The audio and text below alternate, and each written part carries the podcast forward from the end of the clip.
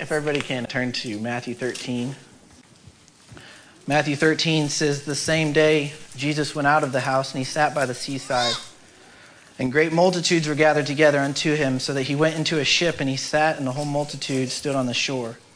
And he spake many things unto them in parables, saying, Behold, a sower went forth to sow, and when he sowed, some seeds fell by the wayside, and the fowls came and devoured them up. Some fell upon stony places where they had not much earth, and forthwith they sprung up because they had no deepness of earth. And when the sun was up, they were scorched, because they had no root, and they withered away. And some fell among the thorns, and the thorns sprung up and choked them. But others fell on good ground and brought forth fruit, some a hundredfold, some sixtyfold, and some thirtyfold. Who hath ears to hear, let him hear. And the disciples came to him and said, Why speakest thou to them in parables? And he said unto them, Because it is given to you to know the mysteries of the kingdom of heaven, but to them it is not given. For whosoever hath, to him it shall be given, and he shall have more abundance. But whosoever hath not, from him shall be taken away even that he has. Therefore I speak to them in parables, because they seeing see not, and hearing they hear not, neither do they understand. And in them is fulfilled the prophecy of Isaiah, which said, By hearing you shall hear, and you shall not understand, and seeing you shall see, and you shall not perceive. For this people's heart is waxed gross, their ears are dull of hearing, their eyes they have closed, lest at any time they should see with their eyes, and they should hear with their ears, and they should understand with their heart and they should be converted, and I should heal them. But blessed are your eyes, for they see, and your ears, for they hear. For verily I say unto you that many prophets and righteous men have desired to see those things which you see, and have not seen them, and to hear those things which you hear, but have not heard them. Hear ye therefore the parable of the sower. When anyone hears the word of the kingdom, and understandeth it not, then cometh the wicked one, and catcheth it away, that which was sown in his heart. This is he which received the seed by the wayside. But he that received the seed into stony places the same as he that hears the word and immediately with joy receives it. Yet hath he not root in himself, but endureth for a while. For when tribulation or persecution arises because of the word, by and by he is offended. He also that received the seed among the thorns is he that hears the word, and then the care of this world and the deceitfulness of riches choke out the word, and he becomes unfruitful. But he that received the seed into good ground is he that hears the word and understandeth it which also beareth fruit and bringeth forth some a hundredfold, some sixty, and some thirty. Let's pray. Amen. Heavenly Father, we come before you. Uh, you said where two or three are gathered in, our, in your name, you're um, here in the midst of us, God. And I just ask you to continue to manifest your presence in this service. Um, as we turn our, our eyes and our ears to you, God, I ask that you would um, prepare the way for your word into our hearts, God, that you would be pleased to show us much grace and allow us to see with eyes that see and to hear with ears that hear, God, that we could be changed forever by the word of your kingdom, God, that we would not come and go the same people, God, but that we would stand before your presence, God, and that we would hear your word. And we, we come before you humbled by your love, God. We ask for any, uh, any forgiveness that is necessary, God, to prepare the way for our hearts, God. We ask that you would not look on our iniquities, that you would not look on our sins, but you'd look on your Son, Jesus Christ, and you would count him as our righteousness, Father. And that we would appropriate by faith his righteousness and be able to receive the gift of your grace from your hand this morning, God. That the enemy would by no means be able to steal, to pervert, or subdue your word as it goes forth this morning, God. I ask you to remove me from the equation, Father. May your spirit um, give me words to speak, God, and may your spirit give me ears to hear, God, and give your people ears to hear, God. We want to be like you. We want to look like you, God. We want the word of the kingdom to bear fruit in our lives, in this church, in this town. We want to be known as your people, Father. We ask all of this because we are a needy people, God, and we know that without your grace, without your persevering love, God, that sought and rescued us, that sought us out, and rescued us, God, that we would have nothing to hold on to, nothing to cling to, Father. But you sought us, you rescued us, and for that we're eternally grateful, Father. Thank you, Jesus, for your presence. I pray all this in Jesus' name. Amen. Before we uh, get started, I wanted to have you guys engage in a little bit of a mental exercise. And it's, it's not yoga or anything. If it helps you to concentrate, if you want to hum to concentrate, that's fine, but you don't have to. But your, your mind is a muscle and it can be exercised. Um, I listen to NPR on the way home, and they don't do advertisements. If you've ever listened to NPR, they're smarter than we are, so they do sponsors and they, they tell you you need their product. And so they told me one time there was an app for my phone that would make me smarter called Lumosity. It said, work your brain out. And I thought, well, that's the ticket. That'll fix me. So I, put that on my phone, and there was all these birds flying. You're supposed to remember patterns, and you're supposed to remember numbers. And I, my, brain, my brain's just not repairable, I guess. but the fact is, is that we do have a mind. And the mind, it says, has to be cleansed by the word. Um, and I, I want everybody, just to help you visualize this, I want everybody to close your eyes so that you're not looking at the person next to you. And I want you, if you've ever been to a circus, and if not, we can describe it, but you go in those houses where all those funny mirrors are. And some of those mirrors will make you look fat, and some of them will make you look skinny, but all of them change how you look when you stand in front of them, right? If you've ever seen that before, you know what I'm talking about. If not, you can just imagine the last time you looked in the, in the mirror. But imagine if that mirror was distorted and, and you looked fat or you looked skinny or the opposite of what you were in reality. And I, I think that's an analogy of us in this world. If, if you guys got that picture, you can open your eyes. Um, unless you're praying, just keep going. But, uh, but I, I, I got this picture years ago when I first, I grew up in church, so I understand all the church talk. I grew up with a dad who was a preacher who traveled around and preached. I understand how the church talk works. I could quote scriptures to pastors. I could I could say where all the books of the Bibles were. I could even tell you about Paul's travels. I could do all of that, but it didn't change me. So the fact was that I was changed. It says we, have, we were all blinded. And so I want you guys to come before the Word this morning. Three times in the New Testament, it calls the Word a glass, a mirror, something we stand before and look at. How can you fix what's wrong with you if you don't even see it? Because that's the devil's game is to hold up the mirror of the world before you and you compare yourselves by yourselves, and by that you think you're okay. You compare yourself by those around you, your reality becomes shaped by the funny mirror. And so when somebody holds up the mirror of God's word and says, This is you, we refuse it because it's not what we've been trained to understand. Imagine, if you could, imagine a kid that was born in a fun house. Imagine how messed up he would be, right? he wouldn't know what he looked like. And if somebody ever showed him a real mirror and he'd never seen himself in a real mirror, he would not understand what he was looking at, would he? Because that's not him. And we have to understand, guys, when we come before God, we don't come with a clean slate. He wiped away all of our sins. He gives us a new nature and a new spirit, but we still have to be restored in our mind.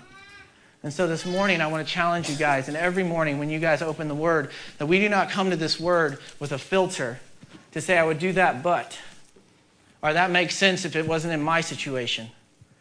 Because that's, the, that's going back to the funhouse mirrors.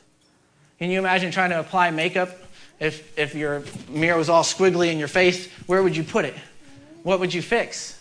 How would you know where, how your shirt was buttoned if you couldn't make it out in the mirror? And that's what the devil does, guys. Everything in this world is programmed to make you think that normalcy is what you see all around you. That reality is this right here in the ever present now. This is all that matters. So get what you can, get as much as you can, enjoy it to the fullest, and that's it. That's it. That's all there is. That is the philosophy of the world. You can apply to a hundred different religions, and all the philosophy is about making yourself better. Just enjoying it as best you can. Hang on for the ride. Just stick it out. Whatever it is, just be as nice to people as possible because it'll make your life smoother. It's all about how the world wants you to perceive it. And one of the one of the biggest lessons I've learned over the last year is that we look at poverty and we look at drug addiction and we look at people stuck in bad life cycles and we pity them. And we imagine that's what sin is.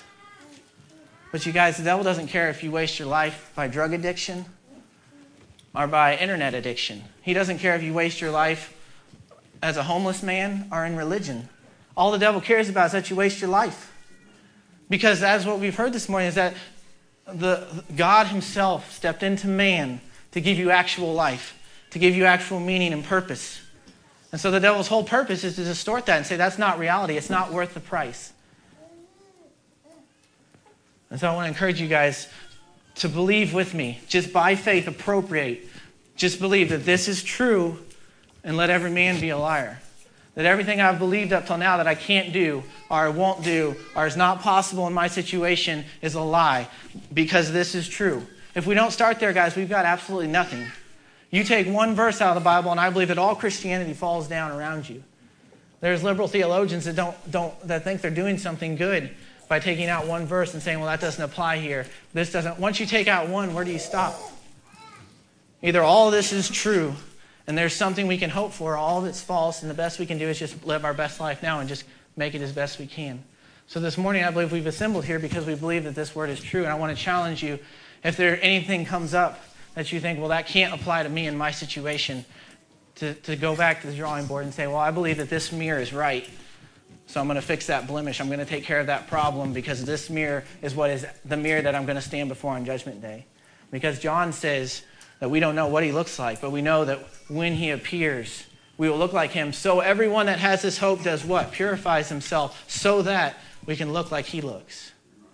And that's what we do when we come together. That is the point of this. It's a constant adjustment to grow into a full stature of man. That's what Ephesians 4 talks about. He places the gifts in the church so that we can all grow up and look like Jesus does. And if we're not doing that, then we're not living Christianity. And that's, that is the parable of the sower. Um, if we had more time, we could go into Matthew 12, because if you read 13, verse 1, it says the same day. So when you read the same day, you realize it's at the end of the long day. And if you read chapter 12, it's been a busy day. Jesus uh, was having a good time with the Pharisees. Um, but, but his day started with his disciples picking grain on the way to the synagogue. And so the, the religious elite call him out and say, Well, how, how are your disciples doing this? And all through this chapter, it's just one after another that no matter what Jesus says or no matter what he does, the Pharisees just need to find fault. They just need to find something wrong with what he says. So it doesn't really matter his response. But Jesus responds, and they can't answer back. He says, Well, David did this. What about David? And they can't answer back, so they move on. And then if you remember the story about the man with the withered hand, I always had it in my mind that Jesus went and saw the man with the withered hand. I was reading this this week, and it says that the Pharisees saw the man with the withered hand, and they wanted to test Jesus. The heartlessness that the devil will bring us to and the sake of our own pride is incredible. Picture that. They didn't care anything about the man who stood there with the withered hand. In front of all the people, they were willing to call that man out. For what? So that they could try to prove a point. Jesus will break the Sabbath to heal a man. In Mark, it says Jesus looked at them with anger. That's the sinfulness of our hearts, guys. We don't, we don't, at some point, we become more important than everything else around us. And so, so we're okay with that. We're okay with destroying a man's life, embarrassing him, pulling him up on stage if it'll prove our point. But Jesus isn't like that. So Jesus said, Which one of you with a, a donkey in a ditch isn't going to go help him? Is it worse for me to help this guy? Be healed. And the man was healed. What is the Pharisees' response? It says they immediately went and gathered together to figure out with the Herodians. So they went with they went to the Roman government, essentially, to try to find some help. How are we going to kill this guy? In response to a man being healed, in response to a man's life being made better, all they could do was look for a way to kill him because it, didn't, it wasn't the mirror they wanted to see. Because when Jesus held up that mirror, they stood before it and they looked awful. What do you call them? You whitewashed tombs, you sepulchres. That's the mirror that he held up, and that's what they saw when they looked into it.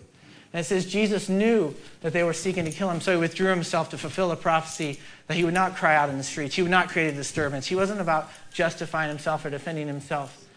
And yet, even as he retreated, people followed him. It said the multitudes followed him, and he healed them all. Because by no means will he turn any man away. A bruised reed he will not crush, a smoking flax he will not quench. He fulfilled that prophecy too. So here's Jesus fulfilling the Word of God, like we heard Wednesday night. It's about the Word of God. Jesus is walking his life, he's fulfilling every step of the way. It says the blind and the mute were healed. And the people recognize this as a fulfillment. I believe it's Isaiah 35, where it said this would happen when the Messiah came. And the people recognize this. They said, This must be the prophet. This must be the Messiah. The Pharisees got back in the crowd and said, No, it's Beelzebub. He does it by the prince of demons. See, they were so bent that it had to be their way.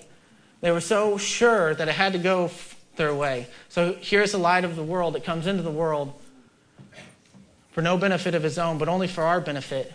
And those that he came to, the religious elites were the one he came to. That was his people. That was the people who had the word of God. It said that the Jews were more favored than all the people on the earth. Why? Because they had the law, they had the testimony, they had instructions about who God was, they had the great grace of the Old Testament. And yet, those were the very ones that no matter what Jesus did, no matter what sermon he taught, no matter what analogy he used, no matter how many people he healed, he could not prove himself. Why? Because they didn't have ears to hear. The people followed him and they said, Well, this must be the Son of God. This must be the prophet. And they say, well, so the Pharisees, they have to break this up. They see the, It's like a political thing, you know? Well, if, if everybody thinks he's the Son of God, they're not going to listen to us. We don't think he is. We've got to, how are we going to do this? So we're going to call him Beelzebub. And Jesus responds and says, You know a tree by its fruit. I don't need to justify myself. You know a tree by its fruit. You are the sum of the choices you make. You know a tree by its fruit. And what do they say? They turn around and they say, Well, then prove to me that you're the Son of God. After all he had done. See, it didn't matter to them. It really didn't matter. He could have, at that moment, called down 100 angels and had them sing Christmas carols. It wouldn't have made a difference. It wouldn't have mattered. And that was what John was saying on Wednesday night. What did the, what did the rich man say? Send them, a, send them a prophet from the dead, and then they'll hear. And what did Abraham say? He said, No. If they don't believe the law and the prophets, they will by no means believe, though someone would rise from the dead and go preach the gospel to them. So then they say, Prove to us that you're Jesus. Prove to us that you are who you say you are. And Jesus told them, You know what? On your day of judgment, Nineveh, the wicked city of Nineveh, will rise up in judgment against you. Can you imagine that? You stand before God someday and, and He calls up a wicked, evil city, if you know anything about Nineveh. But what did, they ha- what did they do when they heard the word? They repented. They changed everything about who they were because they believed, because they had ears to hear. And they were willing to, to drop everything, to walk away from everything. They made their animals fast with them. And Jesus said that the people of Nineveh will rise up in judgment against you because greater, one greater than Jonah stands here now, and you're, you don't believe. The queen of Sheba will rise up in judgment because somebody greater, than Solomon is here now. And he's still here right now. So Jesus leaves there, and it says the multitudes followed him. You kind of have to piece together from Mark, Luke, and John to get like the full picture. But so he's preaching, and his family shows up. Towards the end of chapter 12, it says, While he yet talked, his mother and his brothers stood outside. And if you go to the other verses, one of the, I believe it's in Mark, they said they called out to him, and, uh, and it's in John as well. Um, you don't really get it from this verse, but if you read, I believe it's in Mark, it says that they believed that he had lost his mind. And then in John, it said they, they were encouraging him to essentially go turn himself into the Pharisees. They said, if, you, if you're so great, why are you hiding? Go back to the synagogue. So after this long day, his family shows up. And says in John that they did not believe in him. They believed they had lost his mind. Their brother had this multitude. He was stirring up trouble. He was going against what they had been taught, what they had been raised to believe was true. It could, simply couldn't be. The Pharisee, all the Pharisees couldn't be wrong. And what, what was the deal with all these people following him? Who do you think he was? So they go call out to him and say, Come out, Jesus. And he says, Who's my mother? Who's my brother? They're those that do the will of my Father that sent me. And then we come to chapter 13. It says the same day. So this has been Jesus' day. Long day. it says he came out of the house and he sat by the sea, and there were so many people for fear of being run over. He put himself in a ship so that he could be heard and that he could speak. So he gets in the ship and he tells them this parable about the sower and the seed. And I want you guys to think about this if you can. There's multitudes there, and you have the speaker, God Himself, and, and the flesh of man. And He has come to seek and save that which was lost. He's come to shine light into darkness. One of my favorite pictures of Jesus is John 1. In verse, John 1, verse 4 and 5, it says, In him was life, and the life was the light of men. The light shines in the darkness, and the darkness did not comprehend it. He was in the world, and the world was made by him, and the world knew him not. He came to his own, and his own received him not. So there's Jesus. He's in this boat, and he's the light of the world. And he's come that men might have life. But men preferred death rather than life, they preferred darkness rather than light. And yet he still loves, yet he still serves. And then in this crowd, there was always the Pharisees because as soon as Jesus did something, there was always a rebuttal. They were standing right there to say, Nope, it's the, it's the devil. Nope, that can't be true. So they were always there. So there's Jesus preaching, and there's the Pharisees with their religious elitism and their preconceived notions and their, their complete concrete picture of how the world had to look and operate. And it's funny, when we get a picture like that, it's always us at the top of the food chain. when we decide on a mental picture of what the world looks like, it's always about us. And that's how the Pharisees had become. Their religion was no good for them, it served them no purpose. Yet there they were. Why were they trekking around the desert, following the crowds? Why were they so bent on destroying Jesus? Because Jesus was a threat to everything they'd worked so hard to create. Everything that they, they built their hopes on, everything that their best life now, everything was going their way, everything was working out for them. Who was this guy? They were willing to, to trek around. It says the multitudes followed Jesus from the synagogue to the Sea of Galilee. They followed him around the desert. The Pharisees were willing to trek too, as long as they could make sure that they kept their converts in line, as long as they could keep their world around them. And then there's the multitudes. They're listening to Jesus. And these multitudes, they're intense, man. If you read the, you read the Gospels, they're, I mean, they'll do anything. I mean, it, says they, they would go out into the middle of the desert. Jesus would withdraw to the wilderness to pray, and they would hear about it and they would follow him. I mean, it, back then you lived, to, you lived to work so you could have food. It wasn't like here where you just take a week off and everything's okay. I mean, it was, it was an agricultural economy. I mean, it was, you had to, but they were willing to walk away from that. They were willing to follow Jesus. They were willing to, to hear what he had to say no matter where he went, it said they would discover that he was there. Uh, later on, he's preaching on this side of Galilee at the end of this day, I believe, or somewhere nearby. He's preaching and he tells the disciples, Get in the boat. They're going to try to make me king. You guys go to the other side. I'm going to go pray. It says the people woke up and were like, Whoa, where'd Jesus go? And then word came back, he's on the other side. So what they do? They all chucked out, went across, across the sea. I mean, these, these people were, were devout in their pursuit of the man Jesus. But you get to John 6, and Jesus says, You follow me because you received food that filled your bellies. He said, You follow me for the signs and for the wonders. He starts off in the beginning of John 6 with people ready to crown him king. And by the end of John 6, it says he turned to his 12. So apparently the multitudes fell down to 12. And he said, Are you offended too? And Peter says, Where would we go, Lord? You have the words of life. So we have the multitudes that were willing to do so much, but there was, there was always a threshold. There was, always a, there was always a line in the sand that we will do all these things, Jesus, but not, don't ask us to do that. Don't ask us to take that one last step. And what would that step have been? It would have been surrender. Because what, what was his confrontation with him? He said, Why are you so worried about bread that perishes? Have the bread of life. And they said, Well, okay, give us that bread then. This is right after he turned the loaves and fishes and fed 5,000. They said, okay, we'll, we'll eat that bread too. And he said, it's my, it's my body, it's my flesh. You have to take part in my life. Take my yoke upon you. You have to lay down your life and pick my life up. And that was too much. So they left in their healed bodies. They left with their full bellies, but they left. And then you have his disciples. They're following Jesus this whole time. And they have left everything. There's no going back for them. They are, they are following where Jesus goes, they go. What he has is what they have. They exist on what he says. Peter tells them, Where will we go? You're all we have. Picture them as they're listening to Jesus on this boat. They've just seen throughout the day, they've seen Jesus winning, right? He confronts religion and he wins.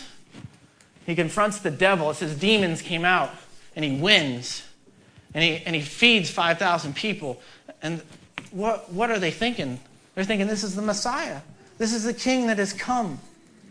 So, they, so they've got to be thinking, well, all we need is a plan, Jesus. All you got to do is tell us. Just tell me, just tell me a city. I'll get you a house. We'll call it home base. We'll set up and we'll go do something, Jesus. Just tell us anything. We'll go do it for you.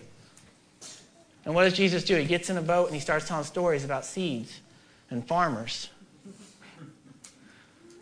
and maybe that, maybe that makes the question, why are you speaking in parables, more, make more sense. Because it doesn't make any sense for a king to speak in parables. How are they going to get behind your political campaign when you speak in parables? if it's always about suggestions and conclusions and mysteries, how, how, can, how can you become king? And so they come to Jesus and they say, Why do you speak in parables? Why are you doing this? You have all power. You have all authority. You've quieted the sea. You've silenced religion. You've cast out demons. You've shown that you have authority over all creation. Why are you speaking in parables? Why don't you just say, I'm the king, I'm going to create an army, and we're going to win? That makes a lot more sense. Isn't that more attractive? So, why do you speak in parables? So, Now we're back to Matthew 13. In verse 11, Jesus answers them and he says, Because it is given to you to know the mysteries of the kingdom of heaven, but unto them it is not given. For whosoever hath, to him it shall be given, and he shall have more abundance. But whosoever hath not, from him it shall be taken away, even that which he has. Therefore I speak to them in parables, because seeing they see not, and hearing they hear not, neither do they understand.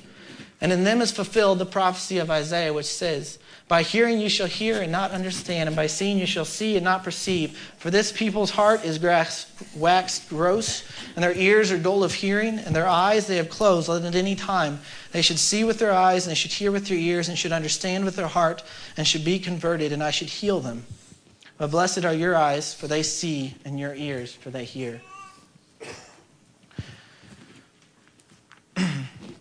he's quoting from Isaiah there. And in Isaiah 6, if you remember, it's when he says, In the year of Uzziah, I saw the Lord high and lifted up. And he talks about this incredible vision that he saw. But later on in the chapter, it says that God said, Who will go for me? Who will go and tell these people that judgment's on the way? So Isaiah said, well, I'll go. And he said, Yeah, you'll go. But nobody's going to listen to you. And that's the verse here, because their ears have waxed gross. The Old Testament is history, is a history of man that refuses to listen to God. But think about the grace of our God and that he still sent Isaiah. Judgment was already on the way. Like John talked about, the first part of the book of Isaiah is all about judgment, the second half is all about restoration of the coming kingdom. So judgment's already on the way. Israel is judged. They've been weighed in the balances. They've been found wanting. They're getting judged. And what's God do? He sends them a prophet. And that's what this parable is all about. God is always speaking, inviting us into his kingdom. God, the seed is always going out. God never stops calling out. Towards the end of Jesus' ministry in Luke 13, he says, Jerusalem, Jerusalem, how many times would I have gathered you in? I sent you prophets. I sent you righteous men, and you killed them all. How many times would I have wanted to bring you in like a mother hen does her chicks, but you would not? And here we see Jesus laying down the primary law of the kingdom, of his kingdom, of the kingdom that knows no end, that is from this side of eternity to the other side of the eternity, and that is that it is all of grace. Because hearing is the thing, and hearing is outside of us. You see, there's hearing, like what you guys are doing in my words right now, but then there's hearing that makes a man sell everything that he has. Then there's hearing that makes missionaries, and there's hearing that makes people trust God regardless of the circumstances. There's obviously two kinds of hearing. And obviously, all the multitudes heard, but only some of them really heard. And you know what did Elijah say when he said, "There's nobody left"? And God said, "Who, who do you think you are? I've got, I've got my remnant." There's always people that hear Everybody hears because God's a gracious God and because God goes to all the earth. His voice covers the whole earth. And God's gracious, but only some people hear. And so the, the primary law of the kingdom is that entrance to the kingdom comes by hearing. And this dovetails so much with what John was saying on Wednesday night. We want to make it about so much. If only God would do, if only this would happen, if only this could change, if only I could have, then I. And yet, that verse still stands in a warning to us that if we had not believed the law and the prophets, we would not believe though the dead were to rise. If His word is not enough to give us all that we need, then there's an issue. And that's what the parable, this parable is all about. Because as we'll see in this parable, it's never about the seed. The seed has the same potential for all soil types. The power is latent in the seed. The, the seed is not the issue. The seed is good. The invitation is open to all. The problem is in the soil. And so we have Jesus in his boat, and he's speaking to the multitudes, and he's saying, You that have an ear, you that hear what I'm saying, hear, listen. This is your life. This is your only hope. Like Peter said, where else do we go? What's your backup plan? If this is false, guys, then we're not only wasting a lot of time, we're wasting our life. Paul said, if the resurrection's not true, then I, above all men, am, am to be pitied. His life, he was saying, if, the, if Jesus isn't real, if the resurrection didn't happen, I've wasted my life. Let me tell you, if the resurrection did happen and Jesus Christ did come, anything you else you do is a waste of your life. Because at some point we stand before God, and then, that, then there will be the true mirror of His Word, the standard that we'll stand before. And God will say, Why didn't you measure up? And we'll have a lot of reasons, but He'll say, I sent my Son to conform you into my image so you could stand before me and look like me, that you could be changed into my image. Why didn't you hear? Why didn't you see? And, and to reinforce it, in verse 17, he says to them, I say to you that many prophets and righteous men have desired to see those things which you see and have not seen them, and to hear those things which you have heard and not heard them. Hear, therefore, the parable of the sower. I can't think of any way to punch it home more. To say, you guys are privileged. You guys get to hear how man can commune with God. This is a privilege. So, here, guys, listen to the parable of the sower. Apply yourself to say, How can I bear fruit? When we come to verse 19, it says, When anyone hears the word of the kingdom, and I think this is, this is the focal point of the whole parable, of everything that's gone on. This is what it's all about. Jesus had just had a long day, and what did everybody miss? The kingdom. Because they weren't hearing.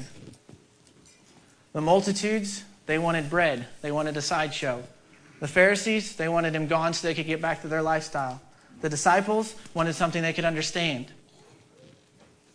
Jesus was here to establish a kingdom. And so he says, Hear therefore the word of the kingdom. So, what is the word of the kingdom? Because that's what, that's what he's saying. Everybody gets this seed. The seed is thrown out. Doesn't matter your age, it doesn't matter who you are, where you've been, the seed is thrown out. What is the seed? The seed is the gospel. The seed is the gospel. It's more, I think I've grown up in church. I've always thought that the seed was just like the message you were listening to or a tract you read. That was the seed. And I think that's true. That's representation of the seed. But it's bigger picture than that.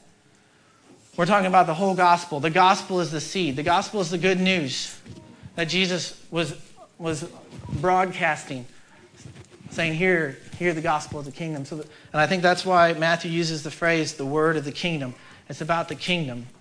So when he says the word of the kingdom, I believe he's talking about the gospel. So what do, what do we say in this context? What do, we, what do we mean when we say gospel? The gospel, I believe, is primarily the good news that God has made a way for man to commune with God.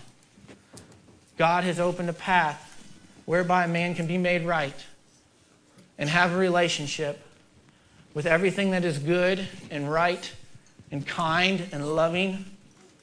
That's the kingdom of light. But it's more than that because the gospel doesn't stop there. Because we have all the Old Testament to teach us that no matter how kind the invitation, no matter how attractive the kingdom, we can't do it. The, the right amount of words, what did he tell his people? I'll make you the head, not the tail. I'll put you above, not beneath. I'll give you everything you could ever need. I'll, I'll make all the nations of the world subject to you. You guys, like, mind blowing. Like this little tribe of slaves. And God tells them, all you got to do is be my people, and I'll be your God, and nothing, nothing can prevail against you. You can conquer the world. And it, it didn't work, did it? That communion with God was there. He set up the temple, his great grace to the people of Israel, that God could come down and commune with man. And what did they do? It took them no time to neglect that, to walk away from that. So the gospel takes it a step farther, and we get to the indwelling Christ. Because not only does the gospel invite us into communion with everything that is good and right. I hope when you guys hear the kingdom of light versus the kingdom of darkness, you realize that all poverty, all sickness, all death, all destruction, all anger, bitterness, malice, gossip, envy, jealousy, all those things are the kingdom of darkness. That's why Paul says, don't take part in those things. So, everything that is good and right and righteous and peace and love and joy and the Holy Ghost, that's the kingdom of light. So, when Jesus comes down and says, I offer you the kingdom of life, He's not just saying, I offer you a church to go to on Sunday. He is talking about intimate communion with the creator of the universe, the creator in whom there is no shadow of change, in who there is no, there's no variance, and, who, and from who every perfect gift comes. Everything that we want, everything that our soul desires, He is. The devil comes in and perverts those things takes natural passions and makes them perverse, takes natural wants and makes them self centered. That's the devil's job. God comes and says, I offer you perfect happiness, perfect. At his right hands are pleasures forevermore. Perfect life. I didn't say tribulation free life, I said perfect life. Because it's his life. We're taking his life on us. Was Jesus' life trouble free? No. Was it perfect? Yes. Did he have everything he wants? He said, I came to do the will of my Father, him who sent me, and this my joy is complete.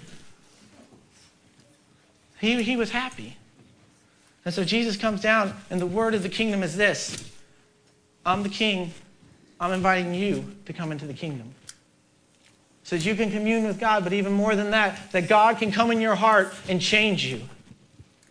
That God can make you like He is. You see, the, the principal focus of the devil is just this just make you believe a lie. Just make you believe that you aren't in chains when you are in chains. Just make you believe that you are well when you are sick. Because what person in their right mind would let a doctor stick a knife in them and open them up if they didn't believe they were sick? Nobody. And if the devil can make you believe a lie, make you believe that everything is well, everything's going out all right, Nothing's happened. How many times in the Bible it says, You thought I was like you? You thought because I didn't immediately judge that sin that I didn't know about the sin. He said, No, it's because I'm gracious and I'm kind and I'm loving and I want you. I desire that no man perishes. That's the invitation. That's the word of the kingdom is come unto me and have life. Come. That's the invitation. So who would turn that down? the people that love darkness more than light. And, and who would do that? Only people that were convinced that the darkness was the truth and the light was a lie, right? And that's why hearing is the primary thing, because hearing is the first step. You, can, you can't enter the kingdom if you can't hear the kingdom. If you can't hear that we're all lost and dead in our sins, and you can't know why the Redeemer came. The fact that there was a Redeemer who came should prove to you that your sinful nature needs redeeming. I mean, if you were really okay, if it was really just about making a few right decisions and cleaning up your life around the edges, do you really think that God had to take on human flesh to make you a little bit more moral or to make you a little bit more kind to people? That's ridiculous. Jesus Christ came to this earth and he died because you stored up for yourself wrath. Because every participation in the works of darkness that you've done was an act against the Almighty God. And in the same way that you would hate a person who gave AIDS to your mother, God hates sin. Do you see that? Sin is the great cancer that's eating the world that He made. Participation with it isn't a light thing to Him. He created the world. Instead, He beheld everything that He made, and behold, it was good. That's when God gets done with a thing, it's good. You know, you talk to sinners and they say, well, why is it all so messed up? You, you have no idea. Why did you mess it up? I mean, that's the fact of it, guys. And the fact is, if you don't have Jesus Christ in your heart, you already know it's true because you've come here and you've heard these messages and you've thought to yourself, yeah, that's probably right. I probably shouldn't look at that. I probably shouldn't talk mean about people. And yet you went out the next morning and you didn't have anything inside of you that would fight back against your desire to be evil. And it doesn't matter how evil people try and tell you that the kingdom of darkness is, you still participate in it.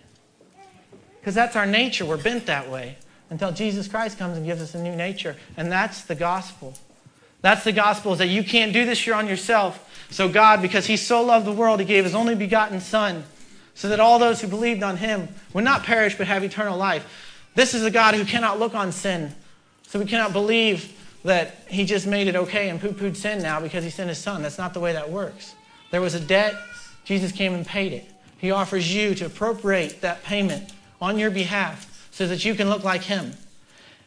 And until we get a revelation of who God really is, we will not be motivated to look like God is. And therein lies a huge problem. I think Mr. Hamilton was one that always say, "You, so many people are saved by a stranger." We got wooed in by this talk about somebody who wants the best for us, and we thought, "Well, I want the best for us, and whoever this is wants the best for us, so we must want the same thing. I'll take it." But God said that the whole point of Christianity, the whole point of His Son suffering and dying on that tree, was not so you could look a better version of yourself, but so that you could look like Him.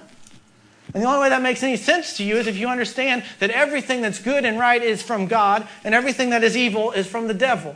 And until we start living like that, until we grasp that in our mind, we'll never take authority in our life for the kingdom of darkness like we should.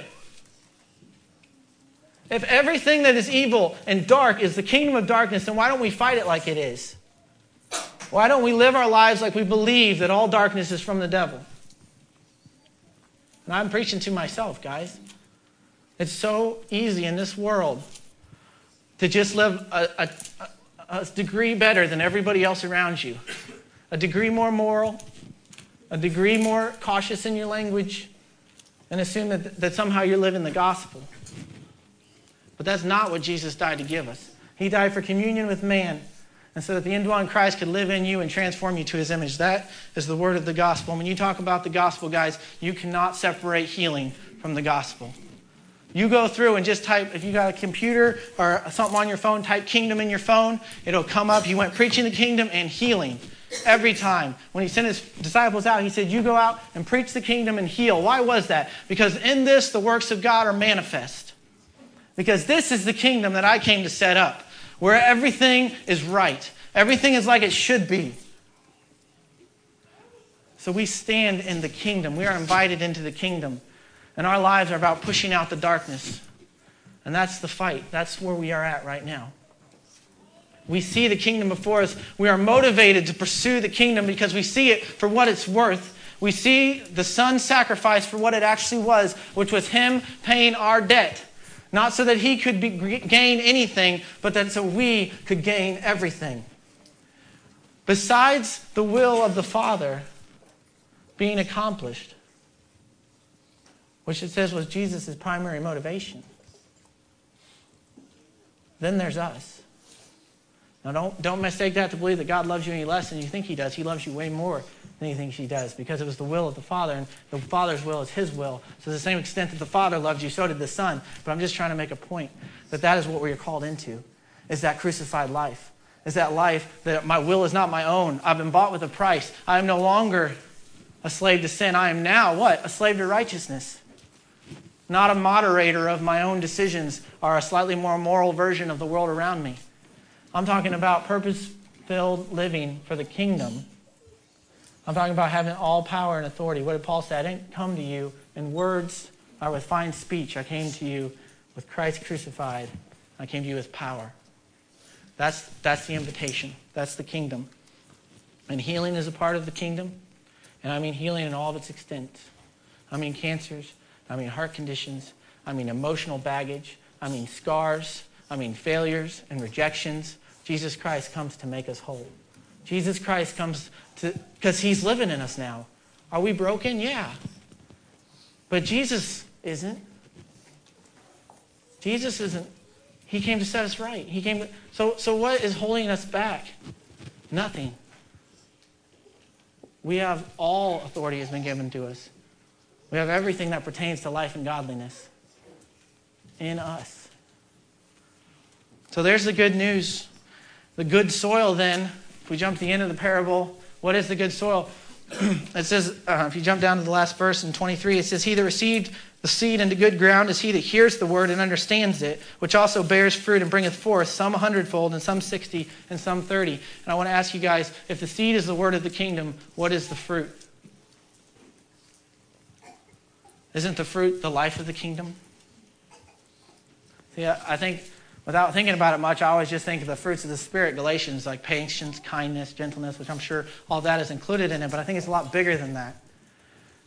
I think that when the seed, the word of the kingdom, gets sown into a heart, I believe it's Luke that says, an honest and good heart, who keeps it with patience, then the seed cannot but bring forth fruit. And what does the seed always do. It, it always reproduces what it is, right? An apple tree seed can't give you oranges. So the seed of the kingdom is that indwelling Christ in us. The fruit is Christ manifested in us. It says, Christ in you, the hope of glory. So us who, it says, blessed are you for you see and you hear. So that's us. We've saw and we've heard. The good soil is the word. Whose job is it to make sure the word bears fruit? It's not ours. The seed was thrown into the good soil, and the seed sprouted because there was good soil. The seed was the word, was the kingdom. Our only responsibility is that heart, that condition. Do we hear to receive? It says with a good heart, and we receive it and keep it with patience? Or are we not? And if we look around, we have to realize that the majority of the world, the majority of everyone that we know, unless, I mean, depending on how big your circle is, maybe not. But there's, the, the fruit isn't coming out. And maybe in my own life, maybe in our lives, the fruit's not coming out like it should. But Jesus wants to fix that. See, because Jesus isn't just out there throwing seed to throw seed. He's out there because he's building a kingdom, because he's inviting you into a kingdom. Because everything that's right and good in the world, he, he, he wants you to have that. It says it's the Father's heart to give you your desires, what's the desires of your heart. He wants to give you a new heart, a new mind, a new soul, a new direction, a new purpose, a new nature. And then, like an apple tree, we won't bear apples because we set our mind to bearing apples. Or we won't bear apples because we propose that we should probably give apples. We'll do it because it's our nature. You see the difference in that. An apple tree can't deny its nature. And that's the truth of conversion, guys. If you've been converted, you have a new nature. If you have no new nature, you're not converted. That's it. It's that simple. It says, Can a lion change its spots? Only God can change a lion's spots. So either you're converted or you're not converted. If you're, if you're unconverted, God invites you into his kingdom. So badly does he want you in his kingdom that he sent his son. Not just sent his son, but made it so that his son would dwell in your heart. Not just made it so that his son would dwell in your heart, but he gave you his word so that you would know his will and you'd be able to hear his voice and you'd be able to change by it and you'd be able to look like it and you'll be able to make a difference for his kingdom. And see, that's where our motivation for evangelism comes from, guys, is not in the attempt to make other people's lives a little better, not to bring the homeless off the street not to, not to give somebody an addiction to religion or internet instead of an addiction to drugs. We come to propagate the kingdom of light. We come to spread light. We are the light of the world. He dwells in us. We dwell in him. That is evangelism, guys, is pushing back the kingdom of darkness. At every step, one step at a time, we fight for the kingdom of light there is a war going on. You are participants, whether or not you want to be. You are helping one side or the other with every moment of your life. Evangelism is helping the right side. It's pushing back against the kingdom of darkness. And we've got to start in our own lives first. If we're going to if we're going to go out and push out darkness, we've got to push the darkness out of our own lives first. But don't wait until all the darkness is gone from your life to go out and be a light. He said, How can a light be put underneath a candle, or a candle be put underneath a bushel? What good is it?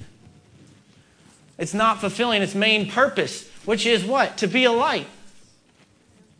We huddle down and wait till we're perfect, and we are not fulfilling our main purpose, which is to be a light.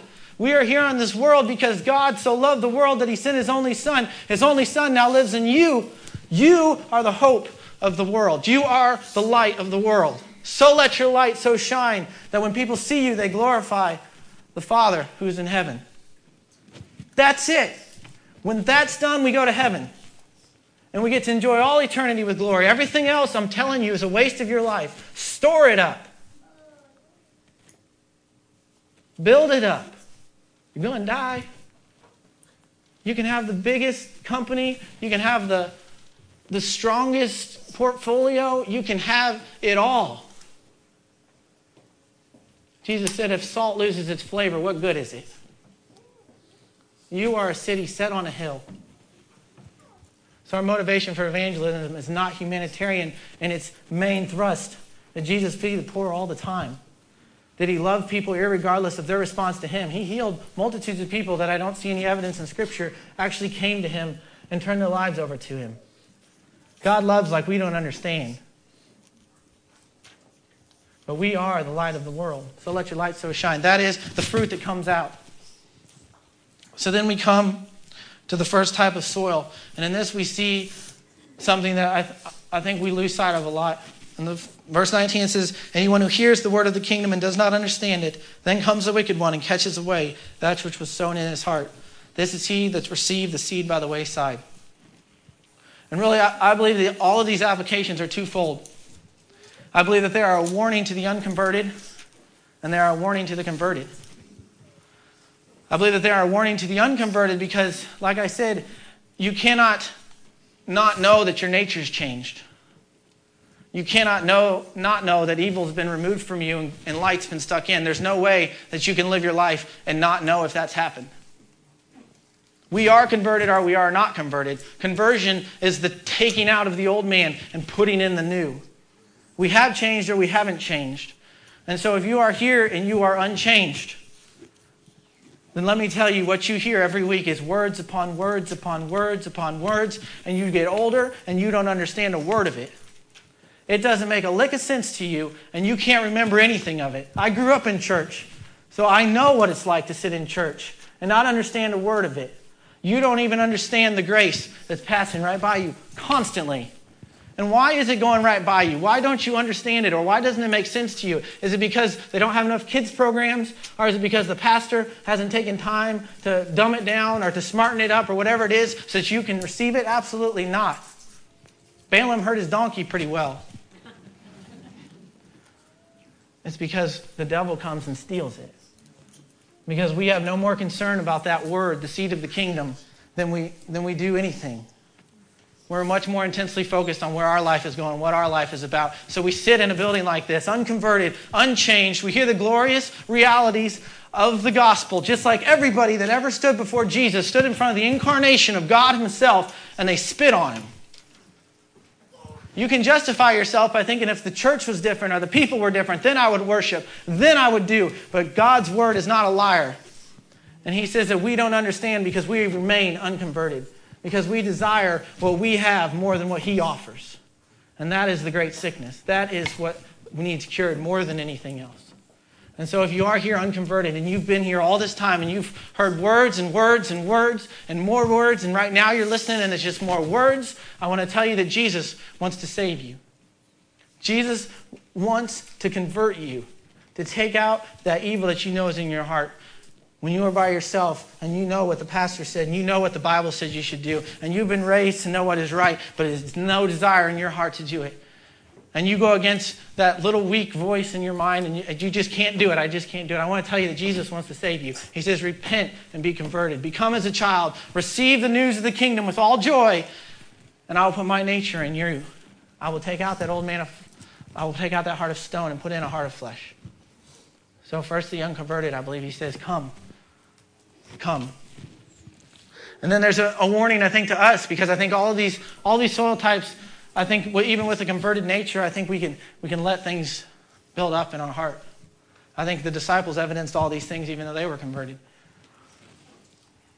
And I, I want to just reinforce basically John's message on Wednesday night is that are we hearing? Like, are we really hearing God at any point in our life? Because let me tell you something. I've got five bucks that says if you aren't hearing in this room, you aren't hearing when you go home. That's how the truth of the kingdom works. Is that the hearts that hear, we hear. So we can't fool ourselves and think, well, well, I would hear if, if God would just change the style or the speed or, or something, then I would hear. No, when we hear the voice of the kingdom, we hear the voice of the kingdom. I think as Christians, we've got to get past this I'm better than them. Is Jesus Christ in them? then I can learn from them. If they're six years old and Jesus Christ is in them, then they might have something to teach me. Who are we, guys? We are only what we are in Christ. Our only hope is that Christ is in us. Our only hope is not that we've achieved some level of discernment, some level of understanding. Our only hope, our only achievement is that we've laid down our lives and that God's great grace found us and raised us up and put himself in there so that we can look like him. So I want to tell you if the seed goes out, there's an active participant in trying to ensure that you don't hear a word of it. This is the devil. Think about that. You're sitting there minding your own business, texting, zoned out, half asleep. The devil, you think he knows the power latent in the seed? you think he would halt his schedule to come and bother himself to steal the seed if it wasn't important? If it wouldn't make a difference in your life, if it couldn't change you, if it couldn't break the chains, if it couldn't heal, do you think he would make the, the trouble to steal it? I don't think so. He steals the word because he knows the power that's in the word. So he who has an ear, let him hear. We come to the second soil type. But he that received the seed into stony places, the same as he that hears the word, and with immediately with joy receives it. Yet he hath not root in himself, so he just endures for a little while. But when tribulation or persecution arises because of the word, by and by he is offended. Every one of these soil types could really, you could just take a message and really just take your time. But this is a lot in a, in a verse. See, I mean, the, the stony heart, and the word comes, and he hears it, and he's, yes, that's it, I'm going to do it. What do the multitudes do? That's the guy. He's the prophet. What did Jesus say? Pick up your cross and follow me, and then never mind. and how many times in a hundred ways have we done that with Christ? How many people have we seen do that with Christ? And we always have a reason for it, don't we? It says, when persecution or tribulation arises because of the word, by and by he is offended. That word offended means to fall away, to stumble, to trip, to fall, um, to entice to sin, to cause a person to begin to distrust and desert one whom he ought to trust and obey. Jesus, that's a line too far. No way God's sovereign that this happened. No way that God's in control and this would happen. And see, we look at the circumstances and we say that I would be a true follower of Christ were it not for this circumstance, were the enemy not surrounding me, was the pain not real, then I would follow Jesus. What does the parable say? Was it the tribulation or the persecution? That word tribulation just means pressing. It's like a Roman wine press, just squeezing. I know I've been there. I know I've felt like this can't be God. This can't be right. It's too uncomfortable. I feel like my job's messed up, my living situation's messed up, my prayers aren't getting answers, everything is against me. And what does the parable say? Was it the fault of the persecution that he was offended? It was not. Was it the pressing that caused him to be offended? It was not. Why was he offended? Because he had a stony heart.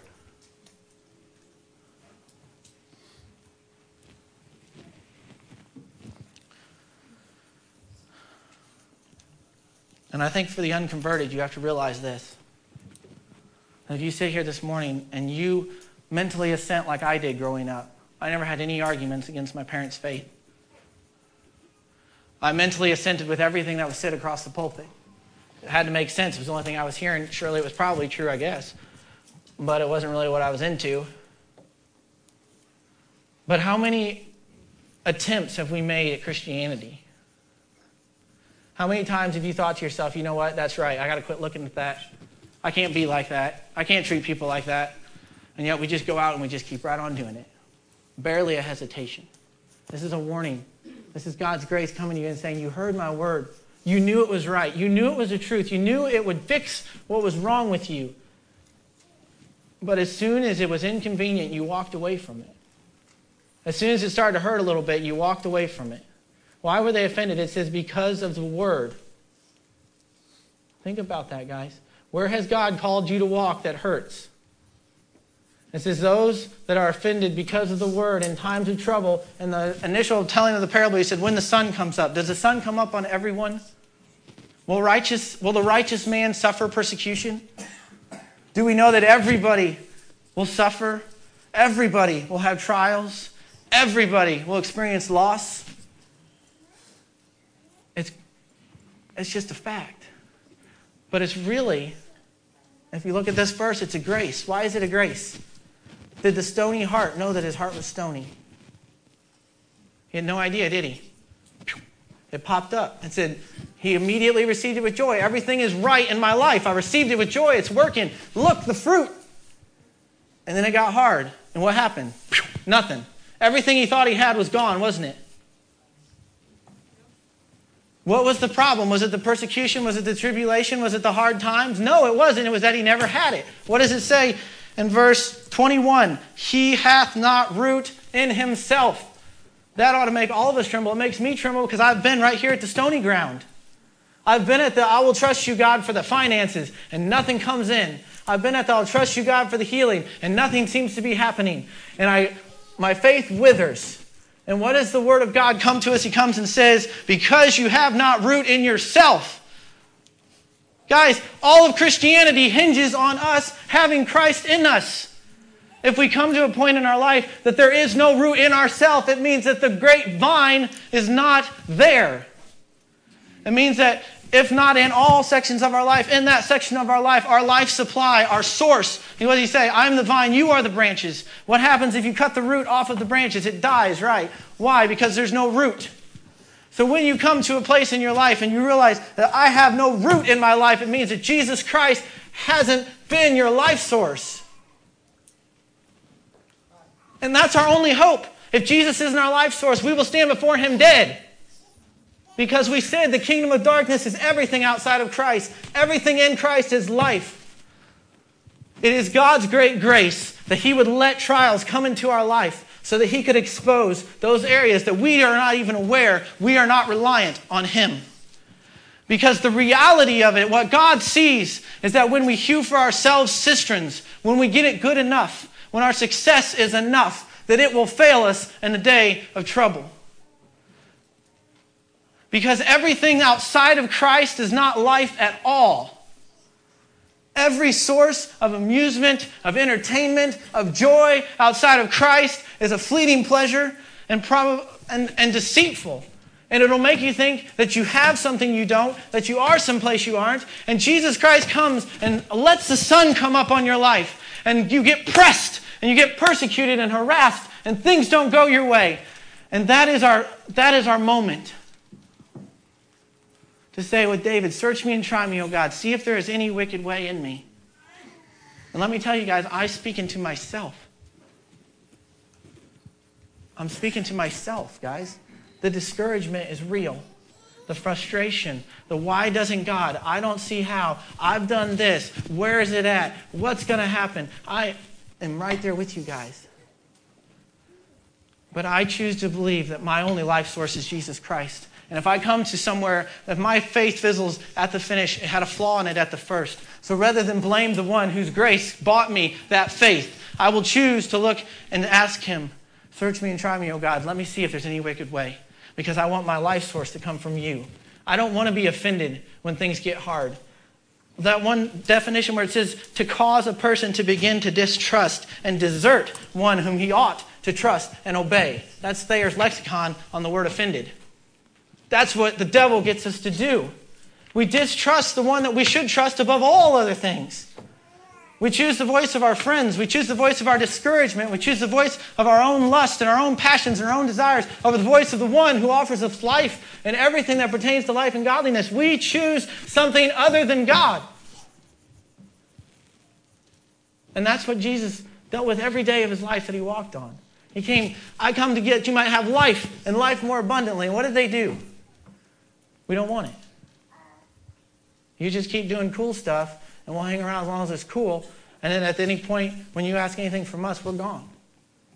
Like the stony ground hears. How many people that walked with Jesus do you think all their family thought, man, they've bought into this Jesus guy 100%? I don't know what they're into, but they're after that guy. But then how many of them trudged back home? And why was it? Was it because Jesus was offensive? Or was it because their hearts were stony? If you do a biblical word search on the word stony, it pretty much always means pride or unbelief. You can think of when Pharaoh hardened his heart. That was his pride that hardened his heart. It says that Jesus rebuked the hardness of the, disciples' heart because they did not believe. So when we come to an area in our life and, and we realize that our, we've been deriving life, we've been deriving, we've been deriving our, our feeling of success, our feeling of spirituality from something other than Jesus Christ, we could start with pride and unbelief. Do we, do we, are we dependent on our own skills and our own power? And do we really believe God's word to be true in this situation? So there's a stony heart here. And then we come to the thorns. We've all heard this one a hundred times. He that received the seed among the thorns is he that hears the word and the care of this world, the deceitfulness of riches, and chokes out the word, and he becomes unfruitful. I just want to look at that one phrase where it says he becomes unfruitful. How many times in my life have I seen this cycle play out? You go to a seminar, you go to a youth camp, everything seems like, yeah, that's right, let's prioritize, let's make changes. And then the cares of this world, the deceitfulness of riches come in, and we become unfruitful. It's like the fruit was starting to come, but then, but then we just, our priorities overtake our intentions, and we're left empty. It chokes out that fruit. And then another year goes by, or another two years goes by, and no fruit. There's nothing in our lives to show that we were ever that we'd ever received the seed that come to us. And why is it? It's because we didn't, we didn't count it as worth our time, essentially. When we, when we let the deceitfulness of riches and, and the cares of this world speak to us louder than the hope of the kingdom, then we have said that the kingdom is not worth as much as the cares of this world and the deceitfulness of riches. And I understand how that works. You know, I own my own business. You know, I know how it is. You want to make more money. You got to go after it. But somehow in all that, we want to bear fruit. Somehow we want to keep the only thing, the real thing. We want to keep our reality focused on what is real and not what is here tangible that we can touch, taste, and feel. And I think we can only look at our own hearts. but the good news is that Jesus told us this. This is no condemnation to us. Because, see, had Jesus not told us this when his word was spread in our hearts, we would not understand our responses, would we? And if we didn't understand our responses, we wouldn't know why there was a lack of fruit in our life, would we? But Jesus, in his grace, says, Look, look, look how you're reacting right now. Look at your motivation. Look at your heart. I can fix that. I can remove that. What is it? Your ignorance? Is it your, your apathy that's caused you to be like the wayside? He said, I, I, can, I can motivate you by the mercies of Jesus. I can, I, can, I can make this relationship real. And then you'll want to hear.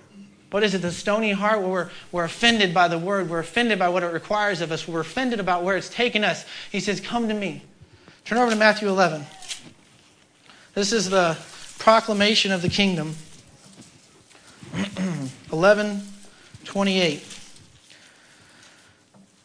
He says, Come to me, all that labor and are heavy laden, and I will give you rest. Take my yoke upon you and learn of me, for I am meek and lowly in heart. You shall find rest for your souls, for my yoke is easy and my burden is light. That is the hope. If you are converted, what did he say to the disciples? The disciples were evidencing almost all these soil types at that moment when he was speaking to them, and yet he said, Blessed are your eyes, for they see, and your ears, for they hear. Jesus doesn't come to condemn you and say, look at that problem spot in your life. You're all screwed up. Jesus comes and says, I can make it better. I can make it look like me. I can take out the stony heart and put in a heart of flesh. I can make it right. I can make it so that the word becomes your life source instead of the source of your offense. I can make it so that your life has purpose instead of is wasted and squandered. So that's the hope of the gospel. That's the word of the kingdom is that it comes to you and gives you every opportunity for life and for godliness. Why did he come? That we might have life and life more abundantly. How many good things has, we, has he withheld from those who walk uprightly? Zero, right? Is Christ in us? Then Christ walked uprightly. Then how many good things will he withhold from us? He, with good heart, who receiving the word, heard the word, and kept it with patience, he bore forth fruit, some a hundredfold, some 60 fold, some 30 fold. But he couldn't help but bear forth fruit. The fruit was there because the nature was changed. Don't attempt to turn Christianity into one of the other world religions and work your way to God. Why did Jesus say, unless your righteousness exceed that of the scribes and Pharisees, you will by no means enter the kingdom of God? It was a standard of the gospel to say, you will by no means enter the kingdom of God. There's no way. But I've made a way. And if you are here this morning unconverted, then He invites you in. If you're here this morning converted and you see in yourself the bad soils, you see in yourself unfruitfulness and barrenness, was it ever the problem of the seed? Was it ever how the seed was delivered? Was it ever the external pressures of the world? It was never any of those things. Was it even the devil who came and stole away the seed? It was never any of those things, was it? What needs fixed is within your power to fix because Jesus Christ, the living God, lives in your heart.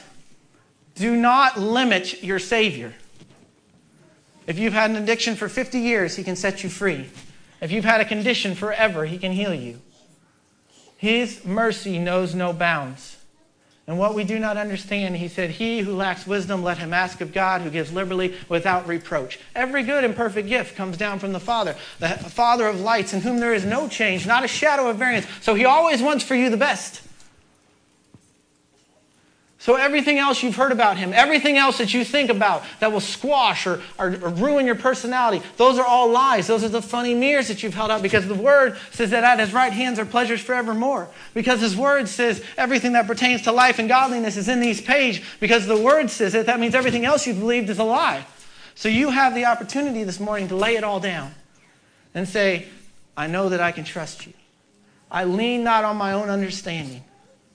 But in all my ways, I acknowledge you because you, you direct my steps. Bless the Lord, O my soul, and forget not all of his benefits. See, that fruit, that's the benefits of salvation. We don't chase the fruit. We don't strive for the fruit. We don't push out the fruit. The fruit comes as a result of our changed nature. The benefits of the gospel are the fruit of our salvation. And Jesus invites you, he says, Ho, everyone that thirsts, come and drink. Come and drink the water of no price that will cost you nothing. I want to leave you with this verse. John actually preached out of this chapter, but uh, hopefully it means something a little bit more to you this morning, having heard the parable of the sower. 55:11, just listen. So shall my word be that goes forth out of my mouth; it shall not return to me void. It shall accomplish that which I please, and it shall prosper in the thing whereunto I sent it. For you shall go out with joy. You shall be led forth with peace. All the mountains, the hills, they will break forth in singing. Mountains and hills, a lot of times in the scriptures, are about our hard things. It's about the things that are stopping us. It's about the obstacles. The mountains and hills will break forth before you singing. And the trees of the field will clap their hands. Now, here comes what I thought was a really cool promise for our thorny hearers, for the stony hearts, for the wayside. He says, Instead of the thorn will come up the fir tree. And instead of the brier shall come up the myrtle tree. And it shall be to the Lord for a name, an everlasting sign that will never be cut off. You can be like a tree planted by the water. That's the promise. And that is the glorious hope of the gospel. Is that though we have tried and though we have fallen, though we have failed and though we have hated everything that is true and good, God still extends his mercy to us. And even now, this morning, wherever we're at in our journey to grow up into him in all things, whatever frustrations we are even now struggling with, whatever shortcomings in our life that we know hold us back from being like Jesus, he comes and says, Take my yoke upon you and learn of me. It's easy, it's light. You'll find rest for your souls. Read the book of Hebrews. It's all about rest. It's not about effort and striving and pushing and being. He says, labor into the rest. Work to get into the rest because there is a rest set aside for those that love Jesus. Let's pray. Heavenly Father, we are an undeserving people. We are needy people, God. We need you every hour. If we do not hear your voice, God, we, we cannot come, but we thank you that this morning we've heard your voice, God. I thank you this morning, God, that you are by your Spirit even now going through the rows and ministering to us, God. That you can, you can patch us up. You can heal those things that hurt, God. You can fix those things that are broken, God. You can make us right. And most of all, Father, you can make us look like you, which brings you glory, which is our greatest joy, Father. Change us, Father. Let our nature represent your nature, God. May when we come before you on that final day, God, may we stand before you and look just like you are. Because this is our hope this is why we purify ourselves, Father. This is why we enter that rest, God, because we want you. We want you for your own sake, God, just for you as you are and nothing else, Father. Teach us. Teach us how to do that, Father. Pray all this in Jesus' name. Amen.